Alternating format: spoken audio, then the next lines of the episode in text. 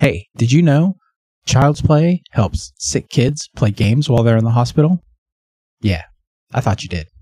There's a link to donate in the description. This is Cockatrice Nuggets with Rich Frazier, serving you up a heaping helping of RPG nuggets straight to your gaming table. All right, this is Cockatrice Nuggets number 112. How you guys doing? I feel like I haven't recorded an episode in quite a while, so yeah, this is a good time to do it, I guess, huh? We, uh, let's see, I've run two games since then, I think. Tomb of the Serpent Kings is the last one, and we finished off the Cursed Chateau. The Cursed Chateau was kind of anticlimactic because it just ended. I think a lot of it had something to do with uh, me only running the house and not running the entire thing. I ran the house and the gardens, and there was a little more to get into, although I don't think it would have added much more to the story. I think if I was going to do it again, I would go back and tell the story a little more through the NPC's eyes and make it so the, the the the players got more information about what was going on there. They didn't have a lot of conversations with the dead. They were either hostile or strange.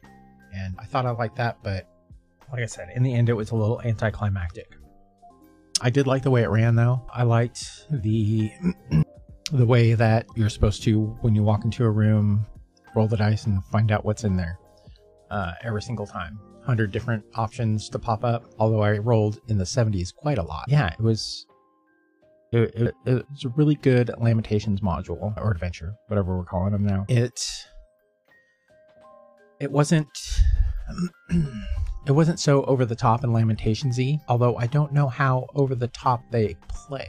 You know what I mean? Although, yeah, I think the the gingerbread one, Lamentations of a Gingerbread Princess, I think it's called, is kind of wild and uh, a little more bloody. Of course, there's blood in the chocolate. I haven't read that one. I don't have it, but that's supposed to be kind of kind of the uh, super violent Willy Wonka with uh, slave slavery overtones. Really enjoy reading Lamentations modules, but I don't know how much I enjoy running them. Mostly because I've run two of them. Actually, the two I've run have been pretty fun. the I ran Tower of the Stargazer with 5e, and it, it again didn't feel as deadly as I feel like Lamentations makes itself out to be. But we did have a character death, just like in this. We had well, we had an NPC death. So I think that I think that if I was running everybody at level one, it would have been a little different. I'm thinking about well, right now I'm thinking about running a couple more Lamentations. Well, with trying out Into the Odd or maybe Electric Bastionland. So yeah, I think I like Electric Bastionland and Foundry a little better. It it feels more complete. Well, while there are things that feel out of place in, in Into the Odd and Foundry, and the the combat is yeah, I think I would only use combat tracking if I had a lot of goons that I couldn't keep track of.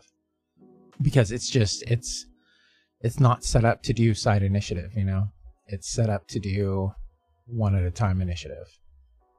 And uh, I don't know, maybe there's a module out there that does side initiative for Foundry. That would be worth looking into. But yeah, using the combat tracker just didn't it, uh, I popped into it and I have a module that locks down movement. I think it's called it's not your turn or something like that. It might be uh, the token bar though. Either way, something locks down movement and no one could move on anybody else's turn, which is how I like it. But when you're all going at the same time, it's kind of weird, right? And then there's no interaction with the uh, with the combat tracker. If I I mean there's the like if I click on somebody on the combat tracker, it'll show me who they are. That kind of regular stuff. But like if you roll if you click on the 20 side oh, excuse me. If you click on the 20 sider for initiative on the combat tracker, it will roll a 20 sider and subtract your dex. It seems very odd it seems like something that should not be coded directly into uh, Foundry because I don't think all systems use a D20 to roll initiative. Right? I would I would say that it'd be very strange if you're playing vampire and you click that initiative thing and it doesn't roll your wits plus alertness, or if you're playing worlds without number and it doesn't roll a D8. It's it is what it is. And while it has its flaws, Into the Odd is such a simple system that we don't even need to use any of the bells and whistles with with the uh, system on Foundry. It it runs very nice. I, I, I like Into the Odd. It was it was liked at my table. I, I don't know how long a campaign we could play using this, although I don't think I want another three or four year long campaign. I would like to persist in the same world. So I'd really like to nail down a system and persist in that world. And the world that I kind of want to run in is a Spelljammer Planeswalky world. Shit, honestly, a lot of the stuff I hear about DCC would probably fit right into there. I don't know much about DCC's setting, but I've read a couple of adventures, a couple of funnels, and it sounds it sounds as gonzo as I want it to be. You know what I mean? So I might have to check out the setting on DCC. If anybody's got recommendations for that, I would love.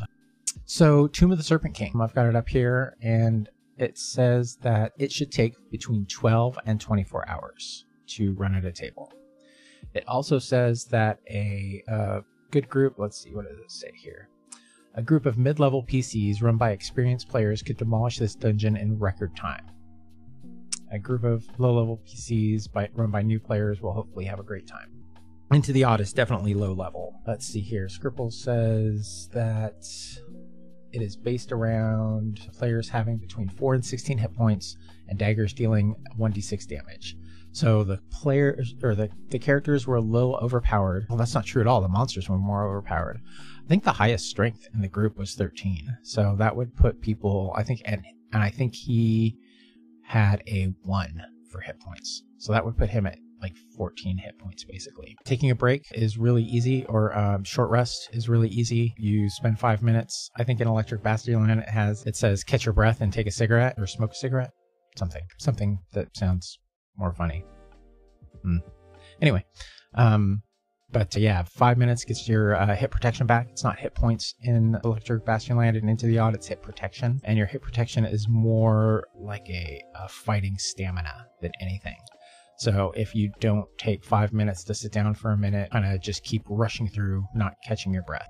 And there was a lot of uh, downtime where people were looking at things and no one else was really doing anything. I also didn't do my normal, okay, what are you doing while he's doing this? What are you doing while he's doing this? What are you doing while he's doing this? So I think that the the short rest could have come into play a little more right there, right? Because if nobody's if, if they say I'm doing nothing or I'm standing guard, okay, that sounds like a short rest. So why don't you, since nothing happens, uh, why don't you go ahead and fill up your hip? Yeah, but it ran it ran fast. We got through. So it says if you create characters and run the dungeon in the first session, you should be able to get to the up through the upper tomb. So I thought that we would get th- halfway through level two, and we got deep into level three. There are 50 some rooms, 50, 52 rooms, and we smashed through like half of them.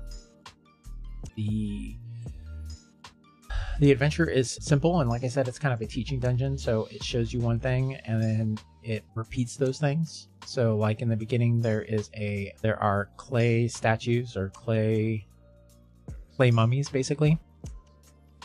And uh, spoilers for tomb of the serpent king's first couple rooms. If if you break one of them open it releases a cloud of poison gas. And inside it is uh, some small treasure. So, after you do the first one and get hit by the poison gas, then you realize that, okay, the rest of these probably have poison gas in them. So, they stood at a distance and shot in and broke the mummy open that way. There are stats. The first, basically, the, the, the first level ends in a, a statue and a secret passage behind it that is being flooded with water.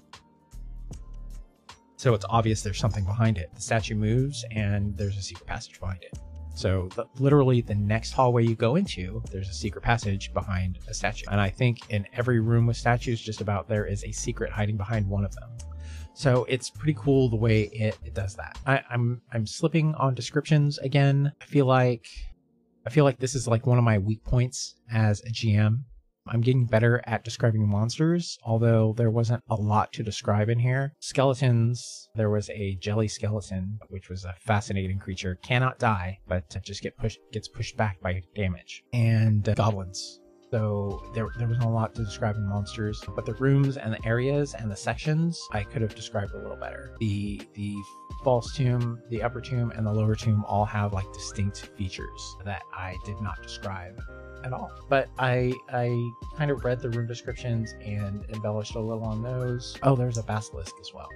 So also pretty easy to to describe. And it helps that I'm using a VTT. It helps that the, the map I'm using is super detailed. If I was using the map that came with the game, I think that I would have, I would hope that I would have described things a little better. But there, there's literally like everything described in the room is drawn onto the map. So it's really cool. Uh, the only problem is the treasure room, which I forgot to give them the key for, which is quite funny because they slayed the basilisk uh, pretty handily, actually, even though they were all rolling so imp- impaired attack in in Electric Bastionland and into the odd. You either attack as normal, so whatever your weapon is rated at, usually between D6 and maybe D8. So if you have, if there's a situation where I'm going to use advantage and disadvantage, where you might have advantage, so you have some some advantage on the opponent, your attack would be enhanced. That is automatically d12 damage. And then if you there were a point where you would have disadvantage on your opponent from your opponent or from whatever. If you would have to have disadvantage, I think you all know what I say when mean when I say disadvantage and advantage, then you would have your damage be impaired, which is rolling a d4. So as they're fighting the basilisk, they can't look at the basilisk or they'll begin to turn to stone. Because they averted their eyes, their damage was impaired, so they all rolled d4s but they they handily destroyed him and combat moves super fast. As soon as you uh, roll under your hit protection you uh, have to start making strength saves for critical saves. Oh there's another thing that i do not like about into the odd system in foundry is that uh, there's no place to put your main stats or you're not your main stats but your original stats. And i think electric bastionland does have that. I think that it has a X out of X in Electric Bastionland, and that would be a lot better. Um, especially for like, I like to show the monster bars on Foundry. Let's boot Foundry up here and take a look. I like to show the monster bars on Foundry, so they they have an idea of how damaged they are, and I can't really show the strength of the monster. So I could probably add that into hit protection or something as maybe like just add their strength to their hit protection. That wouldn't work for the players though. So yeah, I don't know. I don't know how I would do that in with, with the confines of that system. Of course, I could go in and tinker with it, but because that's not something that I am currently like focused on, it, uh, I'm not willing to jump in there and add that not that I know JavaScript very well. All right, let's take a look here. Uh, what do we got? Some sort of slug here. Oh, so some, some circling egocentric mob number two. Yeah, see, it's got um, strength out of strength. And then we can go to. Ooh, I don't have the token thing in here. But we can go to their prototype token and we can say on the resources, always display hit points and always display strength. Have hit points on the bottom and strength at the top. And then if we go strength 5, yes. And hit points disappeared for some reason. That is odd. Oh, the whole thing disappeared. That is very strange. It's very strange. Resources. Bar 2. Let's see, I think I can put that on the bottom our location. No. okay. Oh, and then it's on the token, so I can say, you know, minus 5. Boom direct strength damage. I could also do direct dex. I can rest, which will, which should bring me from, yep, should bring it up. Restore abilities. Boom. Yeah, and luck. Hey, look at that. Boom. Does it say? No. It's got a deprive checkbox. Um, so you can't restore abilities. Or so you can't restore it. So you can't rest, which I think is really nice. Although the uh, checkbox doesn't work very well for some reason. It has got, again, description first and item second, which I think is very strange. But yeah, this is, you still can't adjust armor either. It's got a spot for money. Yeah, so I'll have to pull over my little armor dudes. And I was having a problem with our, it was only showing one, so I didn't really even try to use it. but yeah, we're kind of getting into Foundry here and uh, sliding off. So let's wrap this up.